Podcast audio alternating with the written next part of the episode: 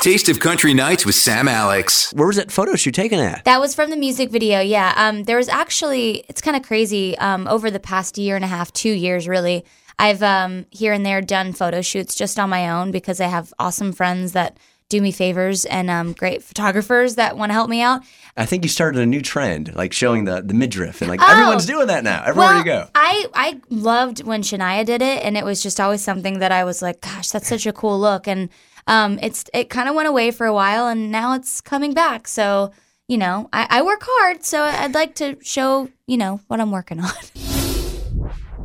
Congratulations on your recent number one song with Chris Young. Thanks for playing it. I appreciate You're it. welcome. I think we played about crazy. every other hour the past several Oh months. my gosh, that's awesome. Our listeners love it. That's I knew it was going to be a amazing. hit right away. Did you know that too? I kind of did, but I didn't know it was going to be a single. So I was just hoping and praying. I was like, I first heard the song, and funny story the girl who sang on the demo is Emily Shackleton, who I wrote Summer with.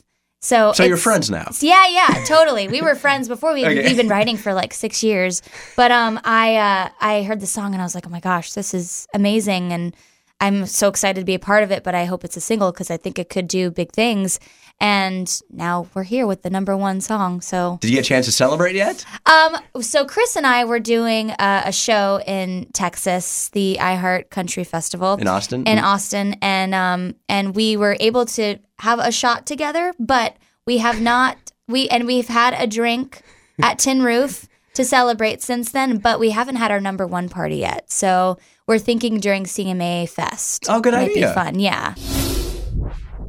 What are your top three favorite desserts? I love chocolate. I mean, anything chocolate really is is my favorite. Um, I love creme brulee. That's one of my favorites. Is that where you put the fire on top? Ooh, Yes, yeah, the sugary top. very fancy. Um, and carrot cake. carrot cake is is definitely my favorite. All right. Is there a Yeah. third one? Creme oh, brulee, oh yeah. Um, I carrot was cake. like ch- anything chocolate, but um, chocolate covered strawberries. Ooh, Those are awesome. have you ever made those yourself? No, I don't think I, I would be very good at it. I would probably just eat the pan of chocolate before dipping the strawberries. Nothing wrong with that. That might be nice. you like the fondue? Oh yeah, I love fondue. By the way, are you working on an album too? Yeah, so the EP will be a part of a complete my album.